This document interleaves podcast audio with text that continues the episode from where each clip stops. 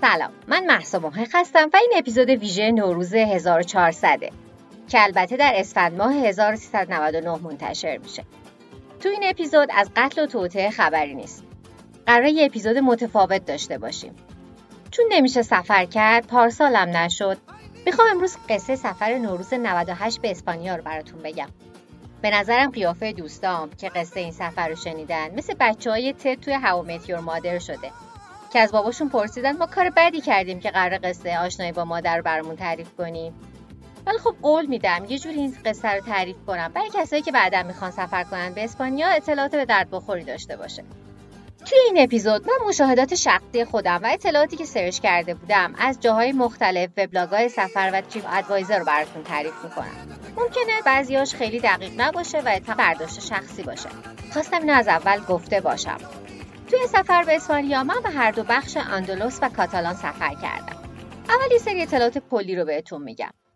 اینکه اول از همه خب میگن توی سفر دو تا چیز مهمه. دو تا پ پاسپورت و پول. از اونجایی که واحد پول یوروه و شما خیلی راحت می‌تونین یورو ببرین با خودتون دلار نبرین. سر چنجش بیچاره میشین. بانکهای اروپایی به شهروندای ایرانی با پاسپورت ایرانی هیچ خدماتی نمیدن. صرافیایی هم که مال بانکان که زیادن هیچ کاری براتون نمی‌کنن. در نتیجه با خودتون یورو ببرین و یورو ریز. خرج کردن اسکناس درشت براتون دردسر میشه. تو اروپا دیگه الان همه از کارت استفاده می‌کنن و کسی اسکناس درشت نداره. بر همین حتی هتلم باقی یه اسکناس 500 یورویی که من با خودم برده بودم و نمی‌تونست بهم پس بده. و تنها کاری که می‌تونید بکنید اینه که از یه فروشگاه اگه قبول کنه خرید کنید خب تو اسپانیا برق 220 ولته. آب شیر میشه خورد. بسیار امنه. پلیس رو همه جا توی خیابون می‌بینین و نه شب هنوز شب محسوب نمیشه. مغازه ها برخلاف بقیه اروپا که هفت شب میبندن تا ده شب هم هنوز بازه و می‌تونید خرید کنید. منظورم بار رستوران نیست مغازه لباس فروشی فرض کنید. اونا هم بازن. اما از اون ورم معمولا ده تا یازده صبح هنوز باز نکردن. کلا یه مقدار ملت خسته این. من هفت تا مقصد رو تو این سفر انتخاب کرده بودم و با توجه به تعداد روزایی که داشتم و تعداد شهرها و اینکه کجاها رو می‌خواستم ببینم یه حدودی قسمت بندی کرده بودم. از booking.com توی هر کدوم از این شهرها هتل رزرو کرده بودم و گفته بودم خب بین شهرها دیگه با قطار جابجا میشم. از اونجایی که من بیشتر وقتم توی سفر به دیدن مکانهای تاریخی میگذرونم برام مهمه که مرکز شهر باشم که بیشتر جاها بتونم پیاده برم و بیام و توی حمل و نقل مشکلی نداشته باشم. در نتیجه این مهمترین نکته من توی انتخاب هتل بود. همه هتل‌ها رو هم از booking.com گرفته بودم. خب تو انتخاب هتل دو تا چیز بر من مهمه. یکی اینکه نمی‌تونم توی هاستل بمونم باید یه جای پرایوت داشته باشم. نمی‌تونم جایی که میمونم و با بقیه شیر کنم. و اینکه اون هتل دستشویی و حموم اختصاصی داشته باشه. بر انتخاب هتل جز اینکه مرکز شهر باشه و این حد از پرایوسی رو بر من داشته باشه دیگه چیز دیگه ای نمی‌خوام. من میرم معمولا نظرات مردم و عکسای مسافرا رو توی Booking.com نگاه می‌کنم نظرات رو توی TripAdvisor م نگاه می‌کنم و بعد هتل انتخاب می‌کنم. بلیتم رو خیلی زودتر می‌گیرم که بتونم با اعلان خوب ارزون تر بگیرم. بعدا میرم تو Google Map میگردم. با توجه به سفرنامه‌هایی که خوندم جاهایی که می‌خوام برم تو Google Map مشخص می‌کنم کلا یکی از ابزارهای مهم سفر من Google Map ه. با توجه به نزدیکی دوری مکانهایی که می‌خوام برم یه برنامه میچینم که مثلا یه روز از صبح تا ظهر کجاها رو برم. اینا رو لیست می‌کنم با توجه به روز و تاریخ. یه جایی تو تلگرام بر خودم می‌نویسم بر خودم ایمیلش می‌کنم. حتما مسیر از فرودگاه تا هتلم با قطار یا اتوبوس چک می‌کنم و حتما یه عکس از مسیر از روی نقشه و text ش رو برای خودم تلگرام می‌کنم. من همه اطلاعات سفرم در نهایت به اضافه اسکن پاسپورت و بلیط و همه search ها رو بر خودم ایمیل می‌کنم. یعنی هم تو گوشیم دارم هم تو ایمیل. خب یه بار من یه اتفاقی برام افتاده و گوشیم روز سوم سفر به رحمت ایزدی پیوسته و دیگه نداشتمش. البته خب سفرم رو ادامه دادم ولی سخت بود با نقشه کاغذی شهر رو گشتن. برای همینه که دیگه همیشه ده تا کپی از همه چی همه جا نگه میدارم. برای اسپانیا من دفترچه کوچیکم داشتم که همه اینا رو یه سری یادداشت اونجا هم برداشته بودم. اولین کاری که وقتی که پاتون رو توی مقصد گذاشتید باید انجام بدین اینه که یه سیم کارت بخرید. اصلا مکالمش مهم نیست حتما فقط یه مقداری دیتا روش داشته باشه. کلا کیفیت سفرتون عوض می‌کنه. اینو از من داشته باشین که بعد از پول و پاسپورت گوگل مپ از اوجب واجباته.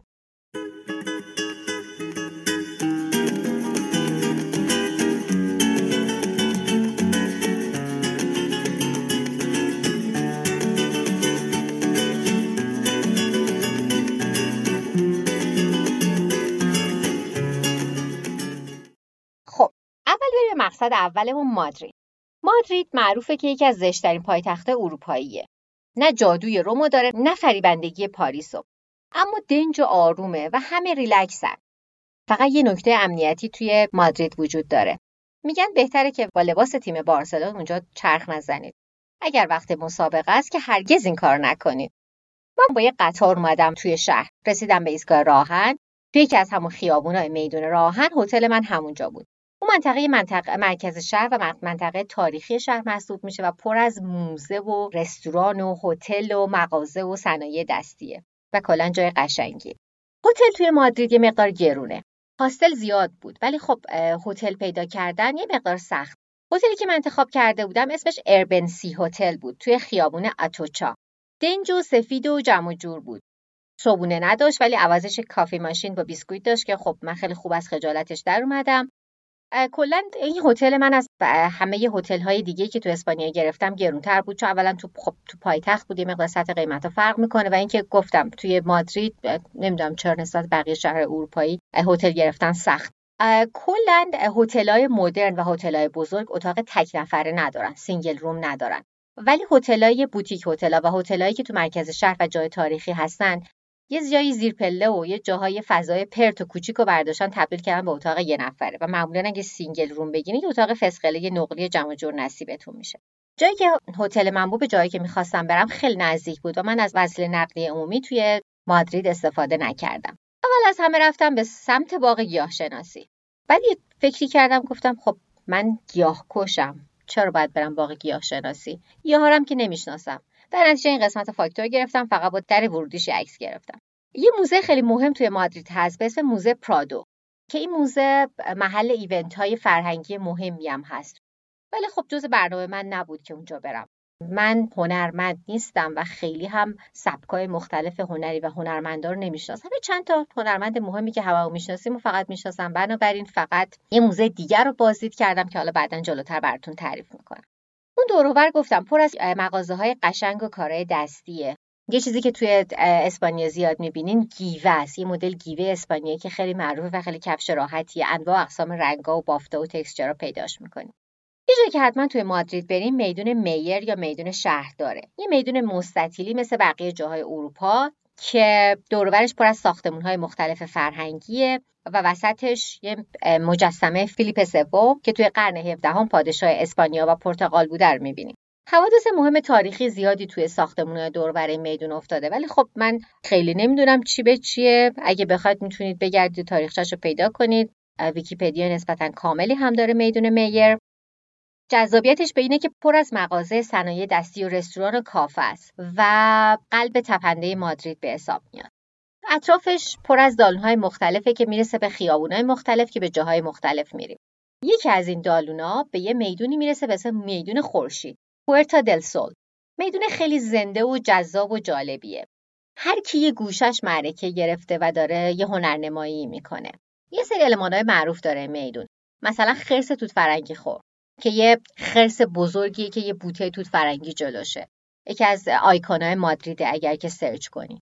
پلاک نقطه صفر کیلومتر هم اونجاست که البته من پیداش نکردم. یه تابلو نئونی بزرگ هست تیو پپه که ظاهرا قبلا شراب فروشی بوده و یه برند شراب سفید بوده ولی الان یه اپل استوره. دفتر اداره پست قدیمی اونجاست که الان دیگه دفتر فرماندار مادریده. وسط میدون مجسمه کارلوس سوم می‌بینید که از پادشاهان اسپانیا تو قرن هجدهمه. زمانی که کارلوس سوم شاه بوده مردم اوضاع اقتصادی خوبی داشتن و اصلاحات زیادی انجام داده و از فروپاشی امپراتوری اسپانیا جلوگیری کرده. اون دوربر مغازه خیلی زیاده و جنب و جوش و جذابیت خیلی زیادی داره. ودافون اورنج اونجا شعبه دارن. اگه تا اینجا اومدین و هنوز سیم کارت نخریدین به نظرم همینجا اقدام کنید از پشت سر و مجسمه خرس به خیابون گرانویا می‌رسیم. گرانویا یه خیابونه که پر از ساختمونایی با معماری خیلی قشنگه. و همچنین یک سری مغازه و کازینه و رستوران. یکی از مهمترین جاهایی که باید توی مادرید ببینید قصر سلطنتی مادریده. این قصر از نظر زیربنا بزرگترین قصر سلطنتی تو اروپای غربیه. 3418 تا اتاق داره. خانواده سلطنتی تو این قصر زندگی نمی‌کنن. می‌دونین که حکومت اسپانیا الان سلطنتیه. شاه و ملکه داره. در مورد تاریخ معاصر اسپانیا و خصوصا ژنرال فرانکو یه اپیزود بعدا توی سال جدید خواهیم داشت. در موردش حرف می‌زنیم. الان فقط در مورد قصر می‌خوایم صحبت کنیم. گفتیم خانواده سلطنتی تو این قصر زندگی نمی‌کنن اما مراسم رسمی رو اونجا برگزار می‌کنن و ممکن تو اخبار خیلی گوشه هاشو دیده باشین اتاقهای خیلی قشنگی داره که ازش بازدید می‌کنین ولی نمی‌تونین عکس بگیرین مثلا یه اتاقی هست که تمام دیوارها و سقفش از چینی های ساخته یه کارخونه که حالا نوشته که چه کارخونه هم هست تو اسپانیا ساخته شده. این در دیوار اون اتاق همش چینیه. آشپزخونهش هم می‌تونین بازدید کنین. یک سری تاووز هست توی حیات همونجا بر خودش چرخ می‌زنه. یه حیاط پشتی هم داره که عروسی شاه و ملکه فلی یعنی مل... شاه فیلیپ و ملکه لتیزیا اونجا برگزار شد مثل بیشتر کاخهایی که توی اروپا می‌بینین روبروش کلیسای جامعه توی کلیسای جامعه وقتی من رفتم یه مراسمی داشت برگزار می‌شد و اجازه نداشتیم که عکس بگیریم. من داشتم قایمکی عکس می‌گرفتم که یک خانم عصبانی اومد گفت señorita. دیگه بقیه‌اش نفهمیدم چی گفت. نمی‌دونم فوش داد یا نه. از قصر و کلیسا میایم بیرون چند دقیقه پیاده روی می‌کنیم می‌رسیم به معبد دبود.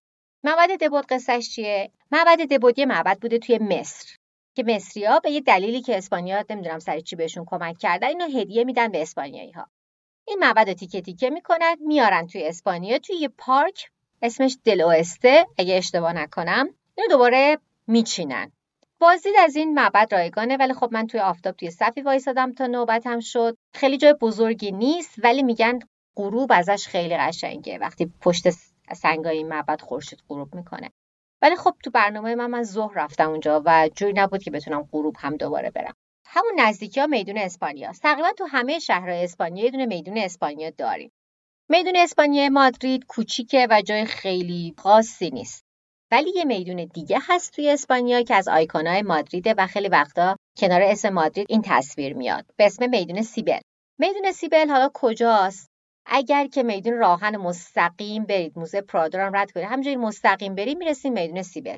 از اون سمت از کجا میشه بهش اومد؟ اون خرس توت فرنگی خورو که گفتم می‌خوره به گرندویا گرندویا که تا انتها بیاین بازم می‌خوره به میدون سیبل.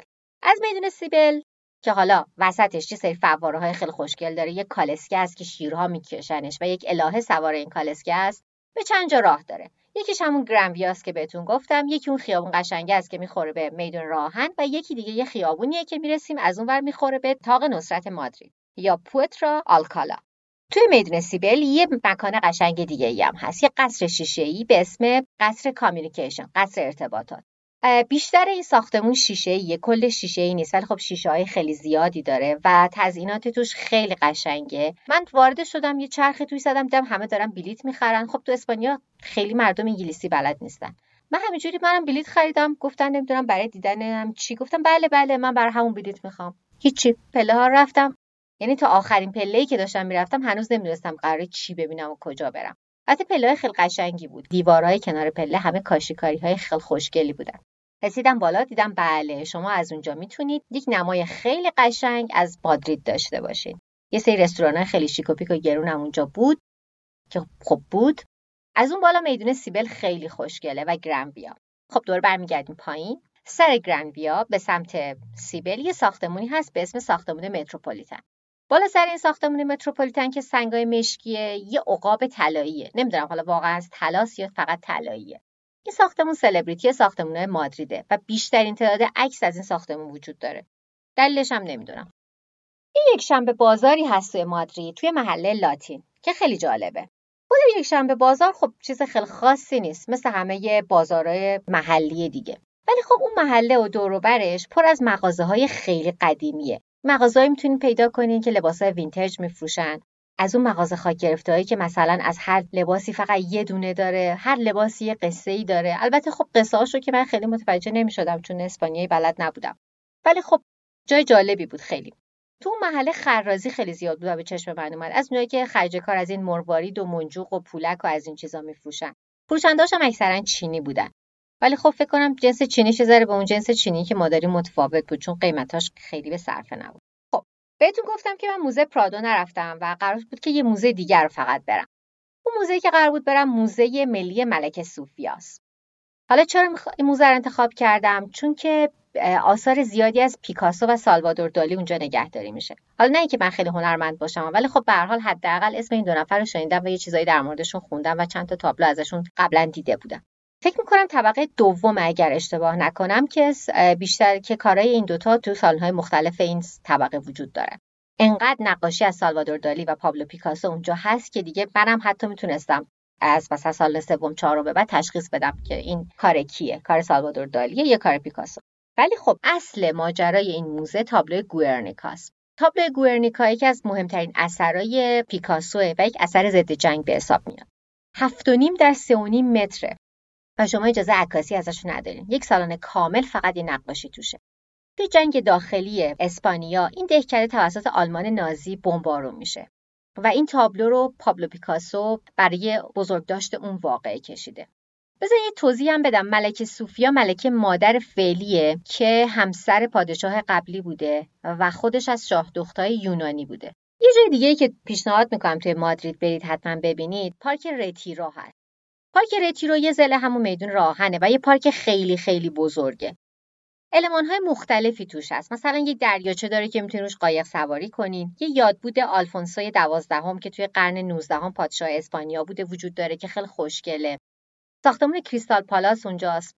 من وقتی رفتم پارک عصر بود و وقتی رسیدم به ساختمون کریستال پالاس تقریبا دیگه تقریبا که نه کاملا شب شده بود و پارک ها معمولا خیلی روشنایی ندارن توی اروپا.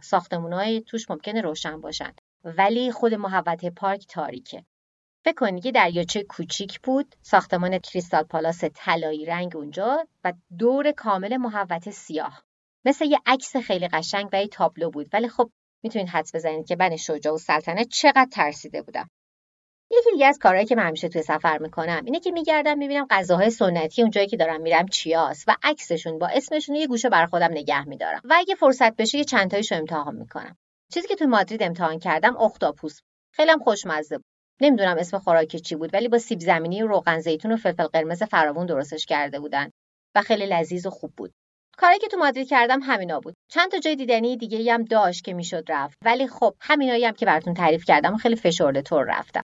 یه سری عکس از در و دیوارا و ساختمونا و باغ عمودی و این چیزا هم هستش که همه اینا رو تو اینستاگرام پادکست براتون می‌ذارم.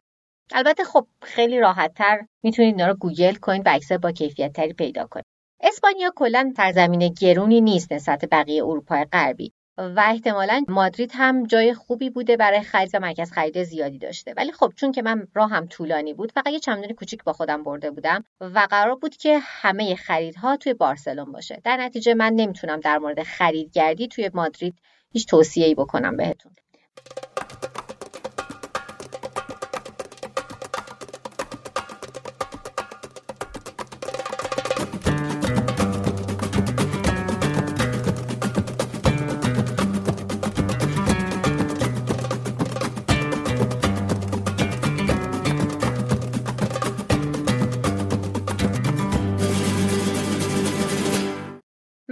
بعدی من سویل یا به قول خود اسپانیا یا سویا بود. رفتم راهن یه بلیت خریدم سوار شدم و رفتم. من معمولا برای اینکه خیالم راحت باشه و ساعت ها مشخص باشه شب قبل از حرکت می‌رفتم راهن و برنامه رو چک می‌کردم. ایستگاه راهن مادرید خیلی خوشگله. یه سالن داره بهش میگن باغ استوایی. سرپوشیده است و پر از درختها و گیاهای مناطق استوایی خیلی قشنگه.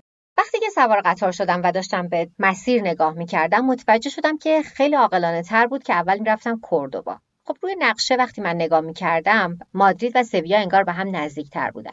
ولی توی مسیر راهنی شکلی بود که اول به ایستگاه کوردوبا می‌رسید و بعد می‌رفت سویل یعنی من مسیر مقصد بعدیم که کوردوبا بود اول رفتم سویا و دور برگشتم کوردوبا اگه شما خواستید این مسیر رو طی کنید اشتباه من نکنید. اول برین کوردوبا بعد برین سویا. سویا از چه جهت مهمه؟ از این جهت مهمه که پایتخت آندلس سابق بوده. حدود 781 سال جنوب اسپانیا تحت سلطه عربهای مسلمان بوده. یعنی جنوب اسپانیا بخشی از آندلس بوده و سویا پایتخت آندلس بوده. سویا خیلی قشنگه. وقتی واردش میشین با بوی بهار نارنج شروع میشه. هر چقدر نفس می‌کشی با زمین عطر هست.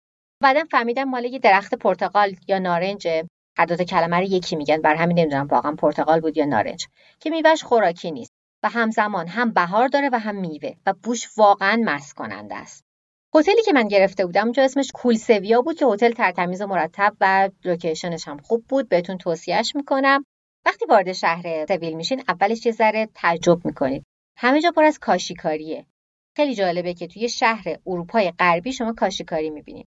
عرب ها با خودشون کاشیکاری رو آوردن به اسپانیا و اگه از من می‌پرسید میگن از ایران آوردن. چون کاشیکاری هنر ایرانیه. ولی خب نمی‌دونم حالا این ارق فرزند کوروش نواید داریوش بودنه یا واقعا یک فکت تاریخیه. کاشیکاری با های مسیحی و رنگهای اروپایی طور خیلی جذاب میشه. یعنی هم یه حس آشنای کاشی برای شما داره و هم نقشاش و طرحهاش یه مقدار غریب است. خب تا اینجا پس گفتم سویا پر از عطر بهار نارنج پر از صدای خوندن پرنده لباسهای رنگارنگ و شالهای رنگی رنگی و شال و کیفهایی که سوقاتیان و نقش کاشی دارن. لیست جالب دیگه هم براتون تعریف کنم. من روز اول توی کافه صبونه خوردم که پر از المانهای به شدت مسیحی بود. ولی اونجا کنارش یه کلاهخود شمر بود. باورتون نمیشه عین همین کلاهخودایی که استفاده می‌کنن تو مراسم های تعزیه برای شمر. یه پر سرخ هم بالاش بود. واقعا دیگه قصه اینو نفهمیدم چیه. یکی از های سویا یه سازی چوبی خیلی جالبه یه پل خیلی بزرگه که همش از چوب ساخته شده و خیلی قشنگه. عکساشو براتون توی اینستاگرام می‌ذارم. یکی دیگه از جاهای دیدنی سویا کارخونه تنباکو قدیمیه که الان دانشگاه شده. یه تئاتر قدیمی هم دارن که هنوز فعاله. البته تمام این توضیحاتی که دارم بهتون میدم مال بافت قدیمی شهره. و من توی بافت مدرن اصلا نرفتم. به نظر من بافت مدرن همه شهرهای دنیا شبیه همن خب می‌رسیم به بخش خیال انگیز سویا. موزه فلامینکا این موزه برنامه های مختلف داره. تقریبا هر شب برنامه داره. من تصمیم گرفتم به جای بازدید از موزه بلیت یکی از این برنامه ها رو بگیرم. حیف که نمی‌شد فیلم عکس گرفت. حتی شادم بهتر که نمی‌شد فیلم عکس گرفت. واقعا برنامه قشنگی فلامینکا جدا از اون صدای سوزناک خواننده و صدای گیتار قشنگی که هست صدای صدای دست زدن و صدای پاشنه های کفش رقصنده هم از علمان های رقصه. رقص همشون داستان دارن و پر از احساس هستن و شما دقیقا با اون حرکات رقصنده ها اینو حس می‌کنین فقط من یه چیزی مونده بودم. اون لباسا نمی‌دونم چند کیلو انقدر سنگینن اون دامنای پفپفی و چینچینی چندین لایه دارن و شما اگه به یکیشون دست بزنین توی یکی از مغازه اصلا نمی‌تونید تو دستتون نگهش دارین از بس سنگینه. و بعد یه رقصنده اینو میپوشه با کفشای پاشنه بلند و باد بزنای بزرگ و اون روسری های ریش ریش داری که شبیه روسری ترکمنی ما هست. اینا همه جزء المان های یه نمایش فلامنکوه. واقعا مسحور میشین از کار این رقصنده ها یه توضیحم از راهنمای بوری که برای بازدید از الهم را داشتم در مورد فلامینکا بهتون بگم. رقص فلامینکا رقص کولی های اسپانیاست.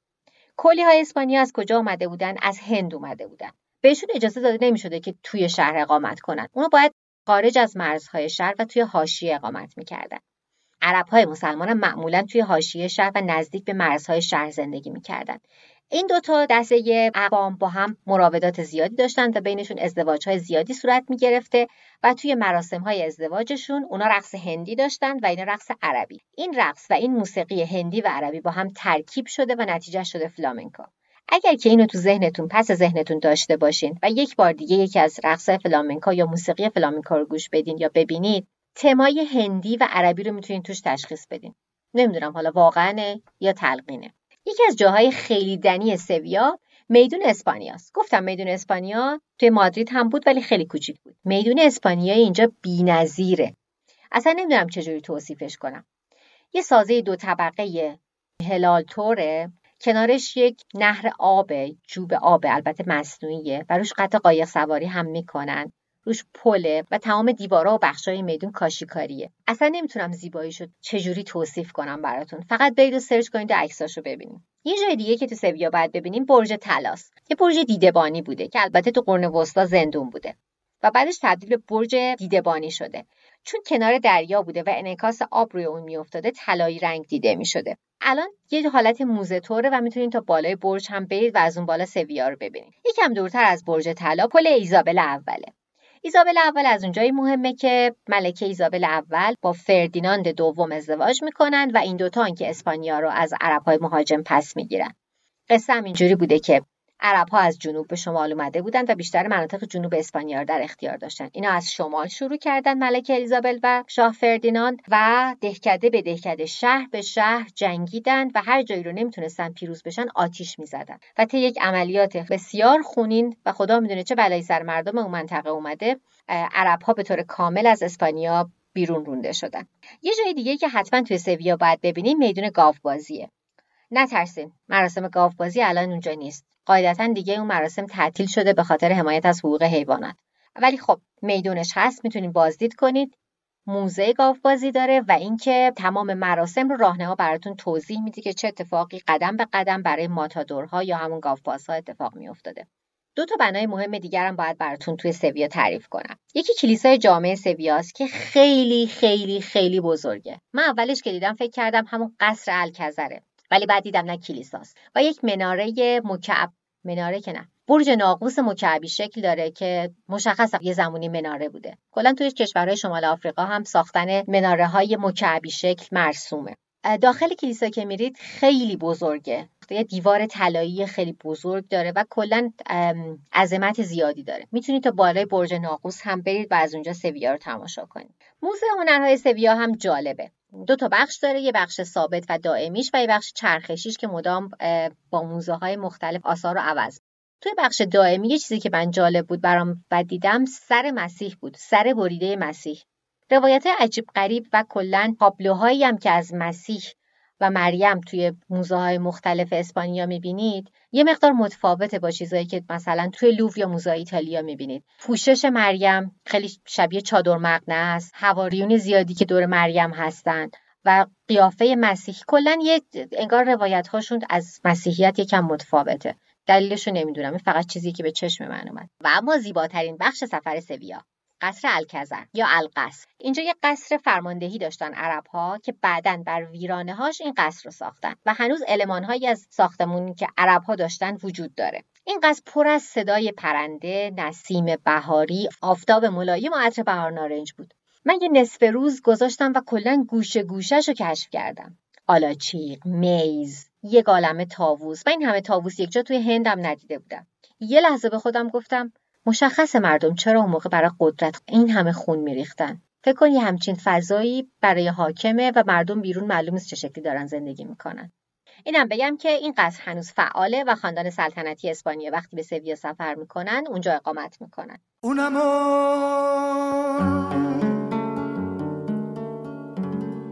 Un amor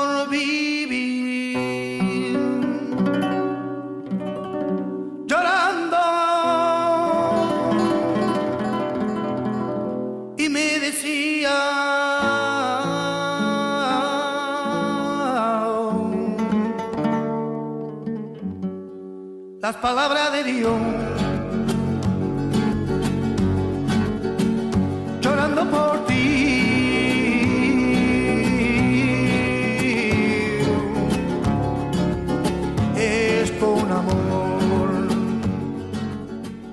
خب حالا مقصد بعدی. من یه چند تا عکس توی توییتر از یه جایی دیده بودم از یه دهکده ای تو اسپانیا که دو تا خیابون داره که این خیابون ها انگار قارتورن. یعنی سقف داره و سقفش به شکل طبیعی سنگ کوهه. من همیشه یه نظری دارم که میگم آدم وقتی یه جایی میره چند بار میکوبه میره تا اون سر دنیا. بعد هر جایی رو می‌تونه ببینه. در نتیجه رفتم اسم این دهکده رو پیدا کردم. اسمش هست ستنیل دولاس بودگاس. و بعد رفتم یه شب اونجا اتاق گرفتم. هتلم نداشت یکی از این خونه محلی ها گرفتم. اسمش هم بود کازا رورال کوئوس کازا رورال میشه خونه روستایی. کوئوس هم احتمالا معنی قارتور میده.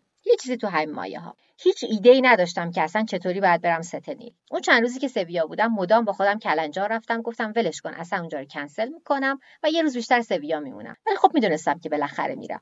از رسپشن هتل تو سویا پرسیدم که چجوری برم. گفتش که شما یه اتوبوس سوار میشی میری روندا. هیچ ایده ای نداشتم روندا کجاست.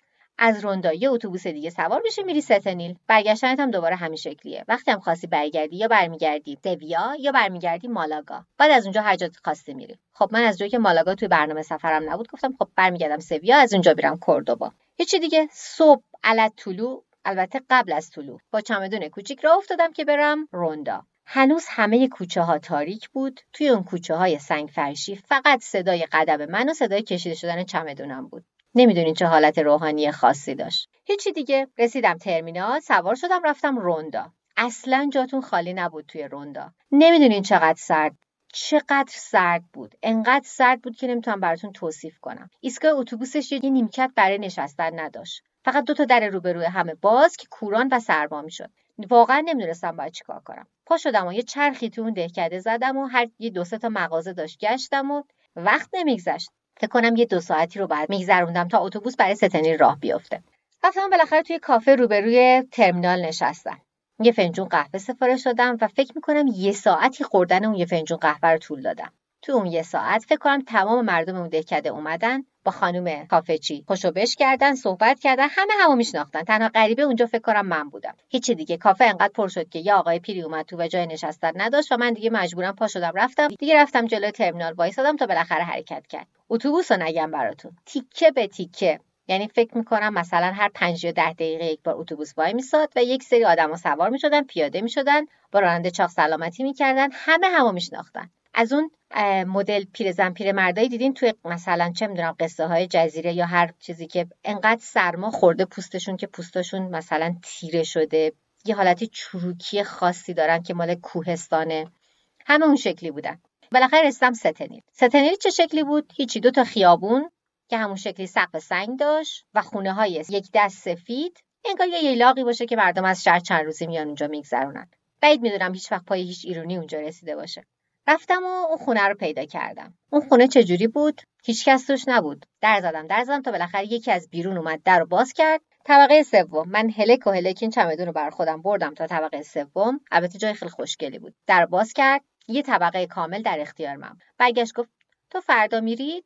کلیدو بذار رو همین میز. در با بزن و برو. اصلا مهم نیست. نمی‌خواد که دوباره منو ببینی. و رفت. فکر کنین یه ساختمون کاملی که طبقه یک و دوش درش بسته هیچ کس توش نیست. طبقه سوم من بودم. یه هموم دستشویی و آشپزخونه و بالکن و یه اتاق بزرگ و یه اتاق دیگه که درش قفل بود و من. یکم همچین ترسناک بود ولی سعی کردم بد به دلم راه ندم. بالکنه خیلی قشنگ بود. رو به اون خیابونی که زیر کوه بود. البته خودش هم توی همون خیابونی بود که زیر کوه بود. زیر آفتاب و هوای خوب. البته سرد بود کمی. چی دیگه رفتم دوتا خیابونه گشتم دو تا مغازه داشت چرخیدم یه ذره خرید کردم ناهار خوردم یکم دور شدم رفتم دیدم که یه کلیسا بالای یه تپه هست از همونجا یه بای بایی با مسیح کردم و دیگه تا اون بالای تپه نرفتم برگشتم هنوز فکر کنم ساعت چهار بعد از ظهر بود. هیچی دیگه باز یکم تو بالکن نشستم بازم ساعت نگذشت. سرد سرد یعنی گفتم امشب یخ می‌زنم. حدودا از بعد از ظهر که شد شوفاژا تازه روشن شد. شوفاژاشون رو قطع وصل می‌کنم. مدام روشن نمی‌ذارم. هشت سریال تو این مدت دنبال می‌کردم و این چند روز سفر ندیده بودم و نشستم. پیدا کردم از یوتیوب تماشا کردم و فکر می‌کنم هشت نه شب شایدم زودتر گرفتم خوابیدم. صبحم باز هنوز تاریک و سیاه بود که رفتم تو ایستگاه اتوبوس. راننده اتوبوس گفتش که آره راننده اتوبوس منم ولی اول باید برم ده بالا یه در سوار کنم بیام پایین تو رو سوار کنم برم. گفتم خب منم سوار کن ببر ده بالا بعد باد میام پایین. گفت نه نمیشه. تو همجا واسه تا من بیام هیچی دیگه. تو سرما وایسادیم تا آقا رفتن و برگشتن و دوباره اومدم روندا. رسیدم روندا و بعد گفتم بذار یه سرچی بکنم ببینم تو روندا چه خبره. گوشیم دستم بود داشتم دیدم یه پل خیلی قشنگی هست یه پل تاریخی. گفتم خب میرم پل رو نگاه می‌کنم. برمیگردم که انقدر سرد بود و دستام میلرزید که گوشیم از دستم افتاد و الیسیدیش ترک برداشت. خدا رو شکر کردم که فقط LCD ترک برداشته چون دیگه بقیه سفری در کار نبود بدون گوشی. هیچی باز رفتم همون برنامه رو تو همون کافه با همون خانم تکرار کردم اتوبوس سوار شدم برگشتم سویا که برم کردوبا. البته ایستم اضافه کنم که این کوهستان پرورش طبیعی طور گراز وحشی داره و کباب دنده های خیلی خوبی داره. همین. منظور خاصی هم ندارم.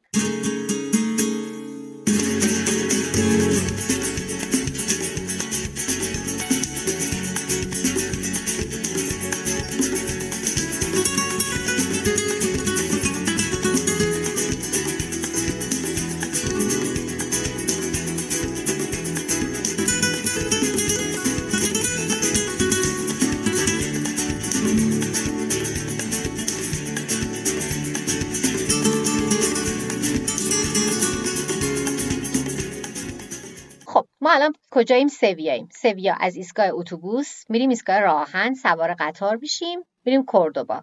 تا اینجا همه چیز خوبه. نزدیک ظهر می‌رسیم کردوبا. کردوبا یه حال قدیمی تری داره. اسنس عربی بیشتری داره. ولی همون عطر بهار نارنج باز هست. ساختمونای سفیدن گلدونای فلزی آبی دارن که توش پر گلای قرمز صورتیه. قشنگ دیگه عمق تاریخه وقتی میریم. هتل من اونجا اسمش هتل ماریسا بود. بازم هتل ماریسا همون شکلی وسط محله تاریخی شهر اتاق من طبقه دوم بود. از آسانسور که میمدم بیرون باید می‌رفتم ته یه سالونی یه چند تا پله باز می‌رفتم بالا انتهای اون پله ها یه اتاق تک اتاق من بود. براتون قصه single room ا رو قبلا گفتم. هیچ دیگه من خسته بعد از از سر کوه اومدن و از صبح بیدار شدن و همه سرما و همه اینا رفت رفتم که یه آبی به دست و صورتم بزنم. ولی خب در دستشویی باز نشد. گیر افتادم تو دستشویی. هر کاری کردم در باز نشد. باورم نمی‌شد. مونده بودم همونجا. واقعا نمی‌دونستم باید چی کار کنم. فقط شروع کردم مثل دیوونه ها کوبیدن به در و جیغ زدن و داد زدن و هلپ هلپ هلپ هلپ. بعید می‌دونستم صدام به جایی برسه. براتون گفتم که اتاقم کجا بود. انتهای دنیا انتهای اون هتل. هیچی دیگه. یه چارپایه اونجا بود که حوله روش بود. چارپایه رو برداشتم. دستگیره در رو کندم. ولی فایده نداشت. در به داخل باز می‌شد و هر چی من میکوبیدم فایده ای نداشت. یه سوراخ توی در درست کرده بودم. در رو شکستم. هر کاری کردم فایده نداشت. نشستم گریه. گریه می‌کردم جیغ می‌زدم. گریه می‌کردم جیغ می‌زدم. این وسطاش هم فکر می‌کردم خب حالا اگه من تا صبح که بخوام بیام اتاق تمیز کنم اینجا بمونم قراره که به اون برنامه‌ای که ریختم برسم یا نه. خلاصه بلبشویی بود. حالا از اون ورم اون کیف گردنی که پاسپورتم و همه پولام توشم همونجا انداخته بودم رو تخت. هیچی دیگه یهو من صدای دختر خانم رسپشن و پشت در شنیدم و گفت صدا تو شنیدم و اونم هر کاری کرد در نتونست باز کنه. گفت اصلا نگران نباش الان من با کمک میام. رفت تا یهو ده ده دقیقه یه رب دیگه اومدن و دو تا صدای جدید اومد و در رو باز کردن و وقتی در باز کردم دیدم که بله پلیس اسپانیا پشت دره. انقدر ترسیده بودم که اجازه پرسیدم از reception هتل. گفتم می‌تونم من بغلت کنم؟ پلیسا با هم صحبت کردن مطمئن شدن که حالم خوبه آمبولانس نمی‌خواین نه. پاسپورتمو دیدن و یه گزارش نوشتن و ثبت کردن که همه چی okay و امضا گرفتن که من حالم خوبه و رفتن. دختر reception میکن برام آب آورد و خلاصه ما یه یه رو 20 دقیقه نیم ساعتی استراحت کردیم و بعدش چیکار کردم؟ راه افتادم برم برنامه انجام بدم. من دو شب کردوبا بودم و کلی جا رو بعد می‌دیدم. پا شدم رفتم بیرون. بدو بدو که قصر نبنده. حالا یه چیز جالب براتون تعریف کنم. تو اسپانیا خیلی روزا یا آخر ساعتها بازدیدا از بعضی از مکانها رایگان می‌کنن. گیر افتادن توی دستشویی باعث شده بود که من به ساعت رایگان الکزر یا همون القصر کردوبا برسم. تو صف وایساده بودم برای اینکه مطمئن بشم جای اشتباهی وای نسادم از دو تا خانم جلویم پرسیدم که اینجا کجاست؟ گفتم ما نمی‌دونیم ما همجور شنیدیم رایگان تو صف وایسادیم. خواستم بگم که این اخلاق اخلاق ما نیست فقط. اونا به نظرم آلمانی بودن. الکزر خیلی جای خاصی نبود. بیشتر نظامی طور به نظر می اومد و اصلا اون عظمت و قشنگی القصر سویا رو نداشت. موزه هنرهای زیبا رو اون شب رفتم که اونم به ساعتی خورده بودم که رایگان بود کلا دستشویی موندنه که همچین یکم از لحاظ مالی کمک کرد. یه یه جای خیلی قشنگی که تو کردوبا باید ببینین پل رومیه. پل رومی خیلی قدیمیه و اینکه یه سردر نمی‌دونم حالا بهش میشه گفت سردر برای پل یا نه ولی یه سردر طور خیلی قشنگ داره. و اون ور پلم یه برجه که می‌تونید برید ببینیدش و حتی می‌تونید برید بالا. توی ورودیش هم یه قالی آویزونه که هدیه دولت ایرانه. و اما مهمترین المان کردوبا کلیسای جامع کردوباست. مثلا یه چیزی تو مایه برج ایفل برای پاریس. من هتلمو درست پشت همون کلیسا گرفته بودم. وقتی واردش میشین معماریش یه جورایی شبیه مسجد النبیه. البته من مسجد النبی رو ندیدم از رو عکسا میگم. یه سری تاقای مسجد طور زیادی داره و یه محراب بلند کلیسا. یعنی قشنگ این مکان یه هویتی سردرگمی بین اسلام و مسیحیت داره و مدام کاربریش عوض شده. ظاهرا اول کلیسا بوده بعد مسجد شده و بعد دوباره کلیسا. کلا مکان عجیب و جالبیه. وقتی شما المانهای این دوتا دین رو یک جا می‌بینیم فکر نمی کنم هیچ جای دیگه دنیا بشه همچین چیزی پیدا کرد. البته نمی‌دونم شاید بشه. یه جای دیدنی دیگه توی کوردوبا مدینه از زهراست یا شهر درخشان. این شهر توی قرن ده میلادی خلفای عرب ساختنش. منتها هفتاد سال بیشتر دوام نیورده و به دلیل اختلافات داخلی متروکه شده. میگن الان فقط قسمت کوچیکی از شهره که کشف شده و قسمت زیادیش هنوز مونده. سی کیلومتر از کردوبا این شهر فاصله داره و شما خودتون نمی‌تونید برید. باید یک اتوبوس سوار شین. اتوبوس های مخصوصی هستن درست بیرون شهر تاریخی ایستگاه دارن. فقط اینکه بلیت این اتوبوس رو باید قبلا از آژانس توریستی آژانس توریستی تو خود شهر خریده باشین. کلا سیستم اتوبوس توی اسپانیا اینجوری که شما سوار میشید و از راننده بلیت می‌خرید. لازم نیست از قبل بلیت خریده باشید. ولی برای این اتوبوس خاص باید از قبل بلیط خریده باشیم و اینکه امکان اینکه بلیط رو توی خود اتوبوس بخرین وجود نداره. جای جالبیه خیلی مدینه از زهرا. اولش موزه هست که حالا ظرفا و المانایی که اونجا پیدا شده رو گذاشتن و بعد خود شهره که بقایای خونه ها سالن آمفیتئاتر مسجد هموم و اینها یه شهر کامل کلا اونجا دیده میشه.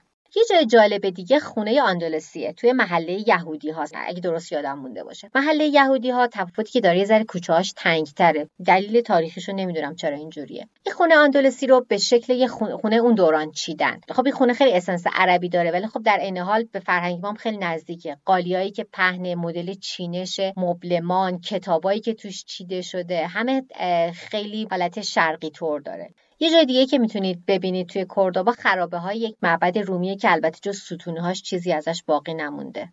یه موزه کوچیکی هم بود موزه منبتکاری که یه موزه خصوصی بود و حالا خیلی چیز خاصی هم نبود. اگه نرفتین هم نرفتین. و کارهای دستیش هم انقدر گرون بود که من تو فکر خریدنش هم نکردم. یه ماجرای جالبی دیگه براتون تعریف کنم توی کوردوبا گفتم یه لیست غذا داشتم. یکی از این غذاها رو هر جایی پرسیدم تا الان تا تو این دو تا شهر قبلی نداشتن. یه رستوران توی کوردوبا گفت من دارم بشین برات میارم. خیلی خوشحال خندان نشستم و غذا رو برام آورد دیدم یه چیز سوپ طوری که حالا خود قلیستر هم سیب زمینی توش هست هم گوشت تیکه‌ای هم کرفس هم یه جورایی یه چیزای شبیه جگر مرغ. بعد بازه نبود. خوردمش و بعد رفتم هتل گفتم بذار بیشتر سرچ کنم چی بود انقدر قراقاتی بود. نگاه کردم دیدم که بله اون چیزی که شبیه جگر مرغ بود و بنده میل کرده بودم سوسیس خون بوده. درسته که من غذای مختلف امتحان می‌کنم حتی جیرجیرک هم خوردم ولی سوسیس خونو دیگه اگه می‌دونستم نمیخوردم. خب دیگه کردوبا تموم شد می‌خوایم بریم گرانادا.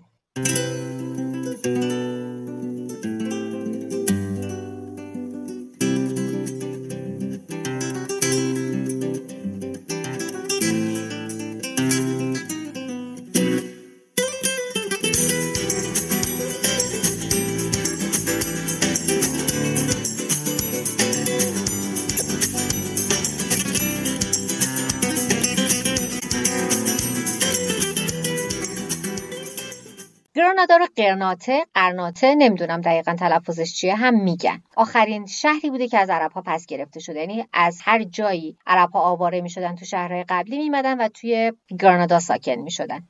به جز عرب ها رومی ها و یهودیان بارها به گرانادا حمله کرده بودند راهنمای تور الحمرا میگفتش که گرانادا معنی انار جهود رو میده.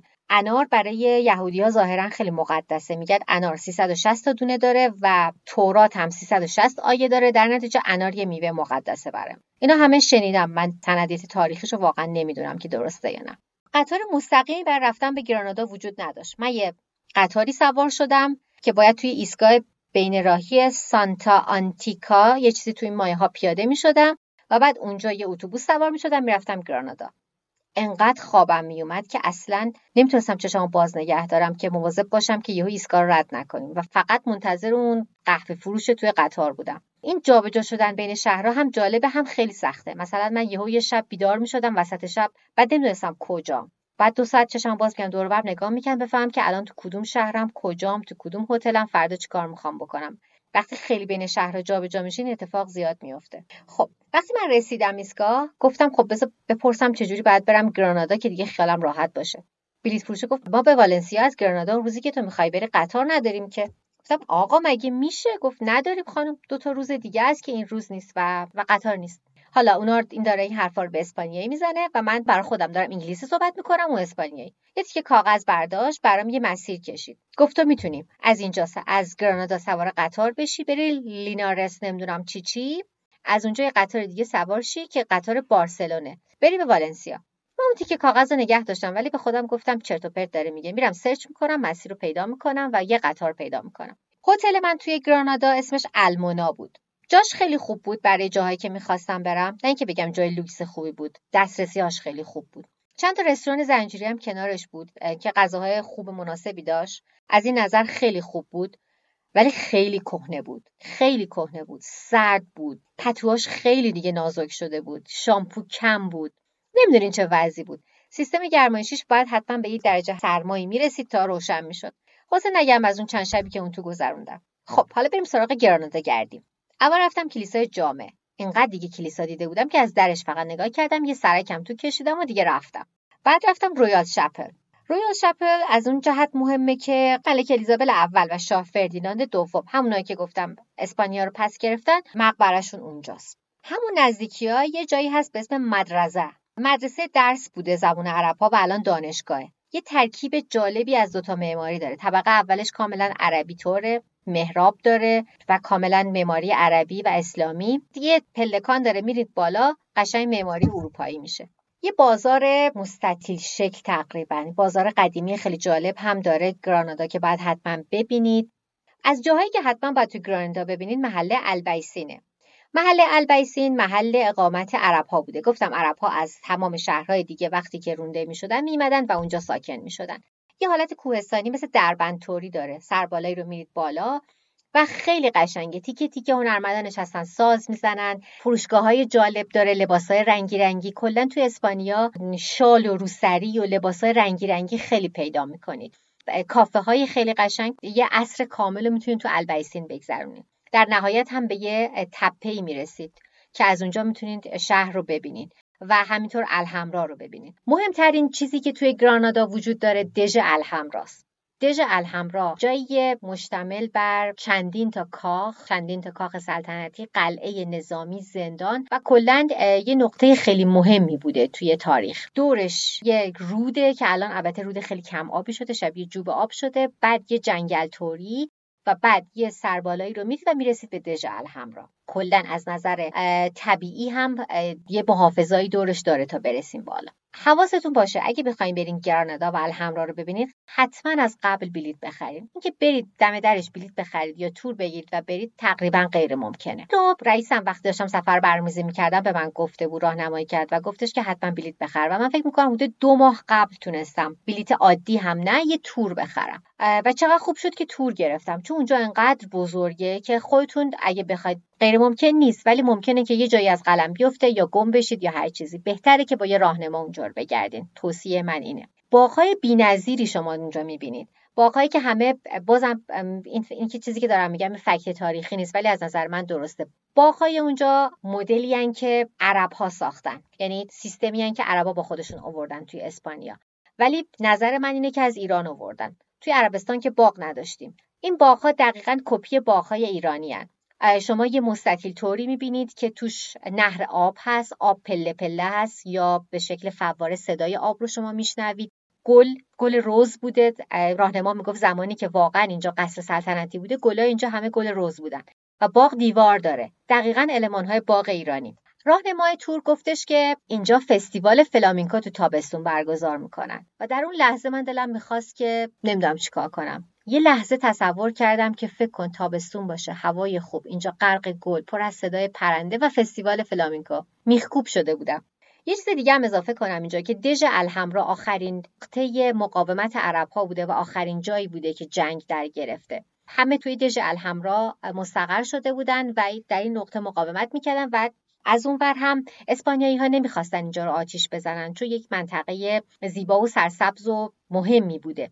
از اون ور هم عرب ها اینجا رو قطعی از بهشت می‌دونستن و اونها هم نمی‌خواستن که این اتفاق بیفته. محاصره شده بودن توی دژ الحمرا. از طرف محاصره بهشون فشار میاره. از اون ور هم ظاهرا فرزند خلیفه رو گروگان می‌گیرن و کلا در نهایت مجبور میشن که کلید الحمرا رو تحویل بدن و تسلیم بشن و این پایان اون 781 سال میشه. کلا اسپانیایی ها چون پس گرفتن کشورشون رو جنگ کردن و پس گرفتن و هیچ وقت هم مثل ما عرب ها به ما آموختن نمیگن اصلا. از علمان هایی که باقی مونده دارن پول در میارن و اون بخش رو مثل یه بخش از تاریخ و تقریبا بی تعصب تعریف می‌کنن. باقهای خنرالیفه این تلفظ رو من از راهنما میگم و واقعا نمی‌دونم توی فارسی چی گفته میشه. می‌تونید سرچ کنید و پیدا کنید. باغهای مهمیه که توی الحمرا وجود داره. قصل النصرید بازدید از اون تو بازه های زمانی مختلف انجام میشه. و اون خیلی قشنگه. قصر دیواراش لایه لایه است. یعنی هر شاهی اومده خواسته یه نشونی از خودش به جا بذارش فضا انقدر نبوده که یه کاخ جدید بسازه. یه لایه روی دیوار کشیده و نشون خودش رو رو اون زده. کلا روی این دیوارها المانهای عربی، اسلام و مسیحیت رو کنار هم می‌بینید. مثلا یه جایی کلمه الله رو کنار المانهای مسیحی می‌بینید. انقدر تلاش می‌کرد با دستش و انگشتاش فرم الله رو بخواد توضیح بده برای بقیه گروه که حالا ایرانی نبودن. این دش زندون هم داشته و جالب بود که زندون دو تا بخش نشون می‌داد. یه جایی بوده که آدم های معمولی توی زندونی می‌شدن و یه جایی بوده کسایی که پول می‌دادن و جای بهتری نگهداری می‌شدن و خیلی خوب خنده دار بود. یه دروازه اونجا هست که تکس فری بوده. یعنی مالیات روی شراب نمیذاشتن و اونجا ملت اونجا شراب معامله می‌کردن. نکته های خیلی جالبی که اگه من با اون راهنما نبودم هیچ وقت اینا رو متوجه نمی‌شدم. و یه چیزی که مشهوره میگن الان ساکنان الحمرا گربه ها هستن چون کسی دیگه سکونت نداره اونجا همه بر بازدید میانه میرن. ولی گربه های زیادی اونجا زندگی می‌کنن و الان صاحبان الحمرا گربه هان یه ایوان مرمر خیلی قشنگ وجود داره اونجا که وسطش مجسمه های شیر مرمرینه. تو اون زمان تو زمان که مسلمان حاکم بودن ساختن مجسمه هایی از حیوانات ممنوع بوده. طبق آینی که با خودشون آورده بودن. ولی خب توی قصر این استثنا بوده و پادشاه برای خودشون اجازه رو می‌دادن. اگر قصد سفر به گرانادا دارین یه نصف روزی رو شما برای الحمرا در نظر بگیرید از الحمرا که میایید بیرون یه جایی که می‌تونید ببینید بنیلو است. بنیلو یکی از حمام های عربی که به جا موند. تعداد خیلی زیادی عددش یادم نیست شهر گرانادا حمام عربی داشته. ملکه ایزابل دستور تخریب همش رو میده چون می‌خواستن تمام علمان های عربی رو از بین ببرن. یکی از این حماما که همین بنیلوه باشه تغییر کاربری داده بوده و به رخشورخونه تبدیل شده بوده. برای همین سالم میمونه خیلی جالبه تماشاش و دیدنش. یه جای دیدنی دیگه قار کولی هاست. گفتم که کولی ها اجازه نداشتن وارد شهر بشن. اونا در حاشیه شهر اطرافش در مرزهای بیرونی شهر توی کوه یه سری قارهای دستکن بوده که اونجا زندگی می‌کردن. الان هنوز قارهایی هست بعضا توش نمایش های فلامنکو برگزار میشه و یه موزه سکرومونته هم هست که به شکل نمادین یه موزه مردم شناسی طور از زندگی اونا ساختن. محل استراحتشون چه شکلی بوده؟ کارگاه های کارشون به چه شکلی بوده؟ آشپزخونهشون چه جوری بوده؟ کلا فضای جالبی بود. مسیری که می‌خواید برسید به موزه سکرومونته بقایای همین قارها رو می‌بینید. و جالبه که همه رنگ سفید می‌کردن. کلا رنگ سفید رنگ ساختمون های اسپانیاست مخصوصا جنوب اسپانیا. خب تقریبا دیگه گرانادا گردی تموم میشه. حالا باید بریم والنسیا.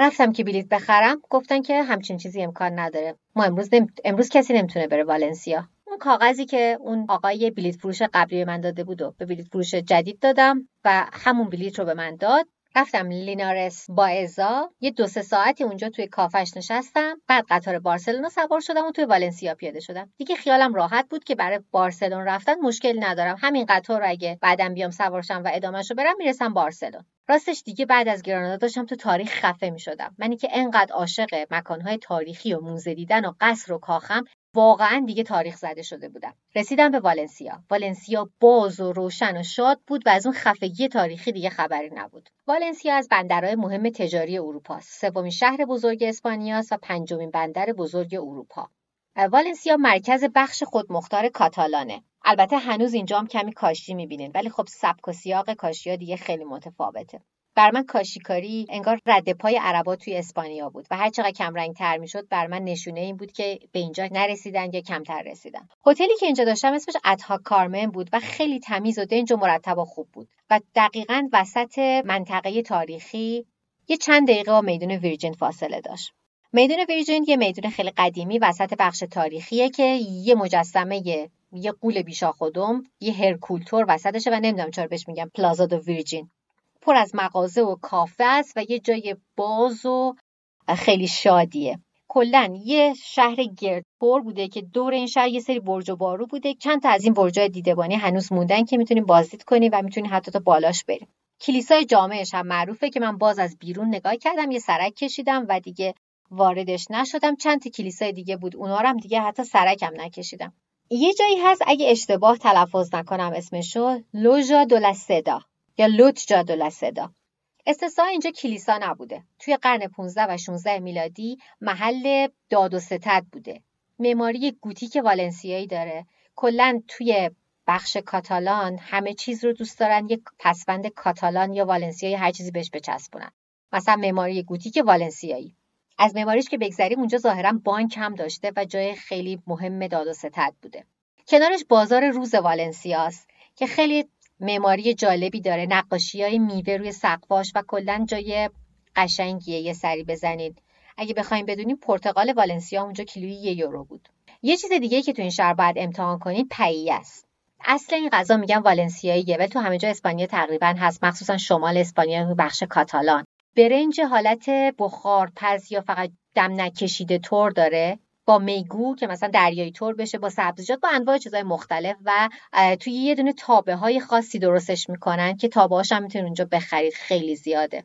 یه جای خیلی جالب هست که یه نمی‌دونم چطوری بگم کافه قنادی تور خیلی قدیمیه. اسمش هست اورچاتریا دو سانتا کاتالینا. اورچتا اگه درست تلفظ کرده باشم یه دونه های شبیه دونه های سویا که شیر داره. یه جور شیر گیاهیه. اونجا که میرید این نوشیدنی مخصوص والنسیاس خیلی قدیمیه با یه شیرینی های شبیه دامارکیتور تا بلند درستش می‌کنن مثلا مثل مداد یه ذره پهنتر.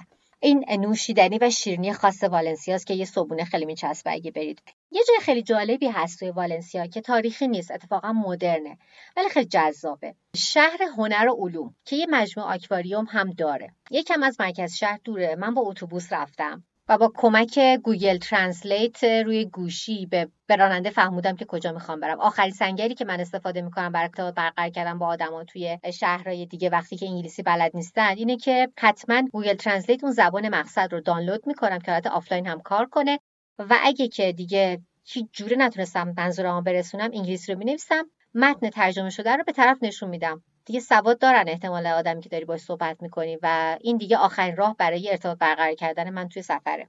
همینجوری دقیقا با راننده اتوبوس با هم صحبت کردیم و متوجه شد که من کجا می‌خوام برم. البته گوگل مپ خودش خیلی راهنمایی می‌کنه. یعنی شما از جایی که سوار میشید میگه کدوم خط اتوبوس رو سوار بشید چند تا ایستگاه بعد به مقصدتون می‌رسید. وقتی که در حین سفر داره میگه از این ایستگاه رد شدیم به بعدی رسیدین. یعنی اصلا گم نمیشید. گفتم این شهر علم و فناوری یه قسمت مجموعه آکواریوم داره. من رفتم مجموعه آکواریوم که توی فضای باز یک قسمت های فضای بازه مثلا پرنده ها لاک پشت اینا توی فضای بازن با تمسا و ماهی ها یک سری سالن های بزرگن که انواع و اقسام موجودات دریایی اونجا هستن. من خیلی محیط زیست آبی برام جذاب نیست ولی خیلی روز قشنگی داشتم اونجا و خیلی خیلی جذاب بود. شما از سالهای مختلف رد میشید. اون جایی که کوسه هستن یه حالت تونل تور داره. مثلا یه کوسه از بالا سرتون رد میشن. کلا خیلی جای جذاب و قشنگیه. ویترین پنگوئناش هم خیلی بامزه بود. موزه علوم یه ذره به درد آدمایی می‌خوره که شبیه من نیستن. یه ذره به درد آدمایی می‌خوره خیلی مسائل علمی رو بیشتر دوست دارن آزمایش های علمی رو دوست دارن بازی های فکری رو دوست دارن. یه سالن خیلی بزرگ بود که کل سالن یه روال بازی داشت شما از واردش که میشه تا خارج بشید. من حتی عملش هم رو نمیفهمیدم و کلا ازشون گذشتم. تاریخ علم بازی های فکری کلا جای خیلی جذابیه ولی خب من بیشتر معماری سالنش به چشمم اومد. چیزی بود که متوجهش می‌شدم. البته دو تا چیز فهمیدم اونجا. یه دونه ماکت کروموزوم خیلی بزرگ هست که آیکون اون موزه است و یکی دیگه آونگ فوکو که میگن گذر زمان نشون میده. البته من مکانیسم آونگ فوکو رو بلد نیستم چون قبلا توی پنتئون پاریس دیده بودم فهمیدم که این این همون اونه. ولی خب توضیح علمیشو نمی‌تونم براتون بگم. و یه نکته دیگه که اونجا اینترنت رایگانم داشت یه بخش خیلی جذاب دیگه شهر علم و هنر والنسیا همیسفریکه. همیسفریک چیه؟ یه ساختمون بیزی دوکیتوره که وقتی واردش میشید از زمین تا کامل سقف یه حالت انحنادار طور پرده سینماست. و شما در حالت تقریبا خوابیده روی صندلی ها میشینید و وقتی که فیلم پخش میشه درست انگار توی اون فیلمید. اون سانسی که من می‌تونستم ببینم یه A Journey to the Space اگه اشتباه نکنم فیلمش بود و قصه یه سفینه فضایی بود. اول رفتم توی یه آبشار و بعد قشنگ توی سفینه فضایی کنار فضانوردا شما هستید. من واقعا نمی‌دونم چجوری توصیفش کنم. عینک یا چیز خاصی هم نمی‌زنید. اولش یه ذره ترسناکه. یه ذره آدم حس می‌کنه تو حالت درازکش نامتعادله. که اولش توصیه می‌کنه اگه شما ترسید اصلا از جاتون تکون نخواهید فقط چشماتون رو ببندید. یکی دو بار که چشماتون رو میبندید و باز می‌کنید کم کم به اون فضا عادت می‌کنید. و تجربه خیلی جذاب و قشنگی بود. یه جای جذاب دیگه توی والنسیا بایو پارکه بایو پارک یا باغ وحشه. یه باغ وحش خیلی قشنگی با تم آفریقایی. من یه نصف روز رو هم اونجا گذروندم و خیلی هم بهم خوش گذشت. دیگه والنسیا تمومه. می‌خوایم بریم بارسلون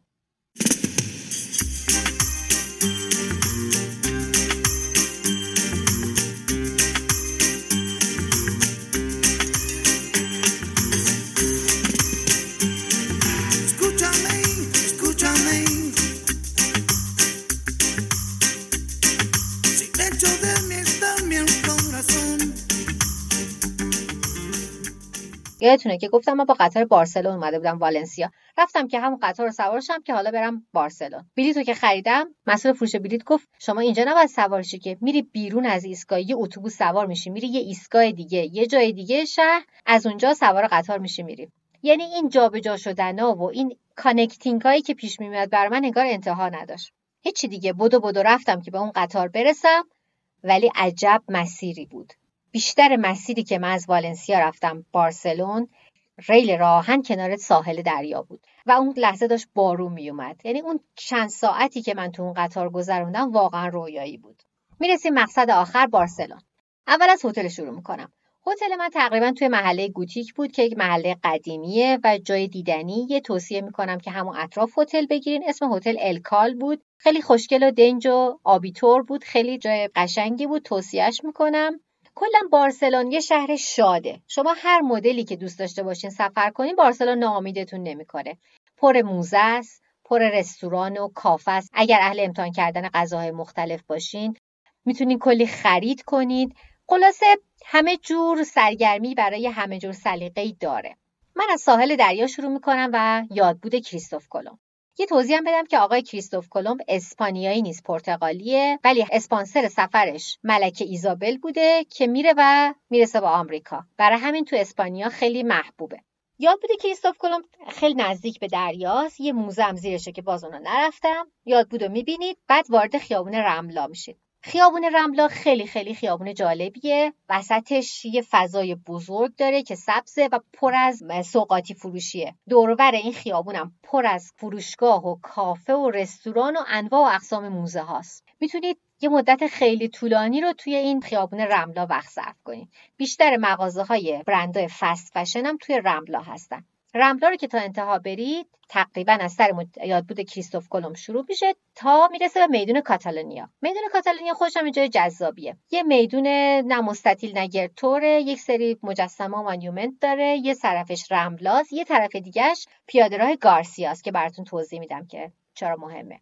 یه طرفش هم فنک فنک فروشگاه زنجیره یه وسایل الکترونیکی توی اروپای غربیه. می‌تونید اگه موبایل تبلت یه چیزی بخواید از اونجا بخرید. وارد پیادهروی گارسیا میشیم. پیادهروی گارسیا یه خیابون خیلی پهن قشنگ بزرگ پر از دار و درخته که دو طرفش پر از برندهای لوکسه.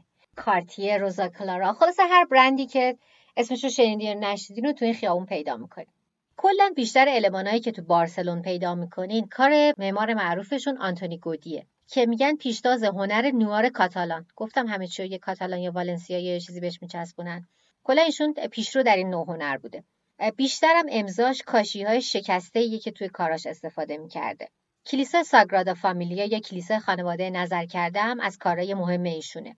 این کلیسا جاییه که حالا احتمالا حتما توی بارسلون میرید و می‌بینید. از بیرون شبیه یه درخته پر از شاخه و خار. کلا ناتموم هم هست این کلیسای مقدار زیادی از هزینه ای که شما برای ورودی میدین که خیلی هم گرونه خرج تکمیل همین کلیسا میشه توی کلیسا اما خیلی روشن و قشنگه. می‌دونید کلیساهای دیگه یه حالتی پر از نقاشی و یه جوری خفه کننده هست. حتی بعضی جاها نقاشی ترسناکی داره. ولی اینجا اینجوری نیست. سفید و روشنه و شما نقاشی رو در دیوارش نمی‌بینید فقط پنجره های رنگی رنگی یا به قول ما یزیا خورشیدی می‌بینید که نورای رنگی رو فرستاده داخل. و یه ذره مسیح هم توی حالتهای عجیب غریبی می‌بینیم مثلا وسط کلیسا انگار مسیح سوار یه کایت شده. نمی‌دونم چرا همچین تصوراتی داشته آقای گودی. یه آسانسور میرید بالا و می‌تونید برید بالای کلیسا و از اون بالای برج ها شما شهر بارسلون رو ببینید که قسمت مدرن همطوری که خیلی معروفه بلوک بلوک بارسلون. یعنی وقتی از بالا می‌بینید شکل مربعاییه که وسطاش خیابونای مختلفن و خیلی خوشگله. این حالت رو از اون بالا می‌تونید تماشا کنید. با آسانسور میرید بالا ولی چند صد تا پلر خودتون باید تشریف بیارید پایین. یه جای دیگه که خیلی معروفه بازم کار آقای آنتونی گودیه کازا بایوه. البته بالتو می نویسن ولی به زبون اسپانیایی بایو خونده میشه. کازا هم معنی خونه رو میده. خونه یه تاجری آقای تاجری به اسم بایو بوده که آقای آنتونی گودی اومده بازسازیش کرده. از بیرون وقتی خونه رو می‌بینی شبیه یک دسر رنگی رنگی خوشگله که داره ذوب میشه میاد پایین. توی تزیین این خونه جاهای مختلف وقتی این آدیو گایدار بذارید بهتون میگه که مثلا اینجا الهام گرفته از درخت اینجا الهام گرفته از استخون ماهیه. یه فضای عجیب غریب جالبی داره. یه سری خونه های دیگه هم هستن که این معماری این شکلی دارن مثل کازا میا اگه اشتباه نکنم. ولی خب من دیگه نرفتم اونها رو ببینم. المان های زیادی از معماری آقای آنتونی گودی وجود داره توی شهر بارسلون خوراکی که اینجا امتحان کردم فکر می‌کنین چی بود؟ چیپس هشت پا و خیلی تجربه بدی بود. انگار نمی‌دونم تو گلوم چسبیده بود. چی شده بود؟ خلاصه احساس خفگی کردم از خوردنش. به نظر من امتحان نکنیم. خب تو بارسلون هم یه تاق نصرت هست. توی یه پارکی یه تاق نصرت کوچیکی وجود داره. معمولا تجمعات مردمی مردم تو بارسلون نزدیک این تاق نصرت انجام میشه. یه جای دیگه که جالبه بریم ببینین کافه الفورگتسه حالا چرا جالبه؟ چون یکی از لوکیشن های فیلم ویکی کریستینا بارسلونا وودی آلنه. نسبتا رستوران گرونی به حساب میاد توی محله گوتیک. من اونجا یه دسر کاتالان خوردم که خیلی خوشمزه بود. با قهوه. یکی از موزه‌هایی که تو بارسلون میشه رفت موزه عروسک‌های مومیه. از سری موزه مادام توسو نیست. اصلا اون فضا رو نداره. موزه مادام توسو معمولا شادن یه جای بازی طورن می‌تونید با مجسمه عکس بگیرید. یه سری المانایی براتون گذاشته شده که خودتون شبیه اون شخصیت کنید. ولی اینجا اصلا این شکلی نیست. یه قصر تاریک نورپردازی و موسیقی نسبتا ترسناکی بود که شما طبقات مختلفش جابجا می‌شدین. پایین می‌رفتین بالا می‌رفتین. بعد بعضی جای این ها متحرک بودن. مثلا فرانکشتاین بالا سر یه جنازه بود که یهو این براکارد بالا می اومد. بعد یه آسانسوری بود که هم صدایی که توش پخش می‌شد وحشتناک بود هم سرعتی که حرکت می‌کرد. بعد یه جا اتاق بازجویی زمان فرانکو رو بازسازی کرده بودن. یه جا دزد دریایی. کلا یه فضای ترسناک طوری بود. راستش من یه جاهایی واقعا ترسیدم. ولی خب اولش که وارد میشین یک سری عروسکاش برای ما ایرانی ها جذابه. بگردید عکساشو پیدا کنید بارسلون هم میدون اسپانیا داره. میدون اسپانیاش فکر می‌کنم ساعت نه شب هر شب رقص فواره داره که خیلی جالبه. رقص نور و موزیکه. موزه هنرهای زیبا هم همون روبروی کلا دوروبر میدون اسپانیا ساختمون جالب دیدنی زیادی هست که البته من فقط همه از بیرون نگاه کردم و داخل هیچ کدوم نرفتم. یه جای جالب دیگه توی بارسلون پارک گوله پارک گوئل یکم خارج از شهر باز باید به اتوبوس یا حالا مترو برید. یک پروژه خونه سازی نیمه تموم از آقای آنتونی گودیه. ایشون پروژه رو بزرگ تعریف می‌کردن و هیچ کدوم به عمرشون قد نداده که تموم بشه. روزی که من رفتم برای بازدید باید بلیت آنلاین میخریدیم برای بازدید از پارک. من نمی‌دونستم این کار نکرده بودم. در نتیجه اون پروژه خونه سازی معروف رو نتونستم ببینم. ولی خونه خود آقای آنتونی گودی هم همونجاست و اونو تونستم بازدید کنم. یه سری علمان های عجیب غریبی از مسیح تو اون کلیسا ساخته بود. ولی خودی ظاهرا آدم خیلی مذهبی بوده. جلو در خونه مجسمه مریم و مسیح یه کلیسای خصوصی توی خونش داره. مبلمان و دکوراسیون داخلی هم که طراحی کرده بوده توی خونش استفاده شده. جالب دیدنش بد نیست. توی بارسلونی مجسمه مسیح شبیه مجسمه که تو برزیل هست هم وجود داره و یه کلیسای جامع معروف که هر دوتاش یه خورده خارج از شهره و من دیگه تو برنامه واقعا وقت نداشتم برای اینکه بتونم اونجا رو ببینم. یه بازار روز داره مثل بوکریا. که اونم جالبه برید نگاه کنید جذابه و ادویه های جالبی میشه خرید. و گفتم به همه چیزی اسم کاتالان میچسبونن. نمک کاتالان مثلا اونجا بود. و اما یه چیز خیلی مهم. ساحل بارسلون.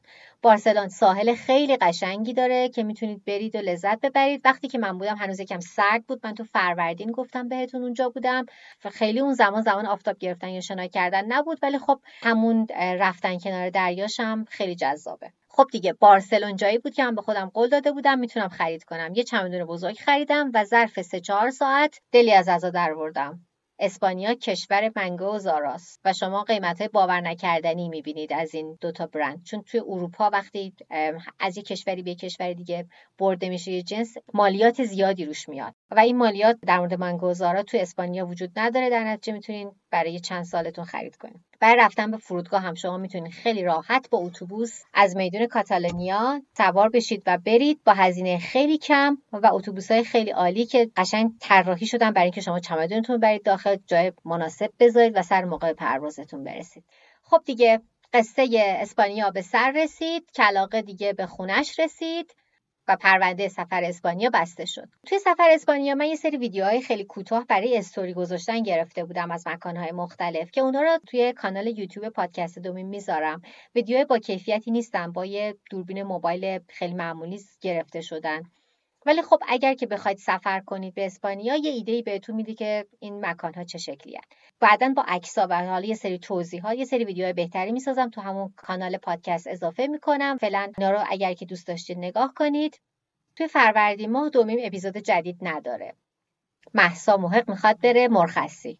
ولی توی اردی بهشت با یه اپیزود جذاب میایم مطابق روال همیشگی همون تئوری های توته کانسپیرسی تئوریز و در مورد واترگیت می‌خوایم صحبت کنیم. توی داستانهای قبلی هم توی داستان دایانا و هم توی داستان کندی و, هم کمی مریلین منرو به واترگیت و چه ضربه به اعتماد مردم به دولت آمریکا زده بود صحبت کردیم.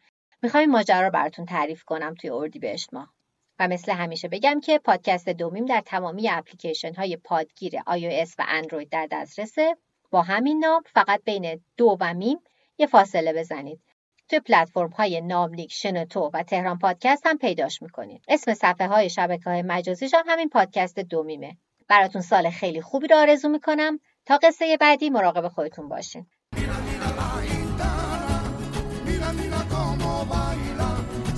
El compás de la guitarra, el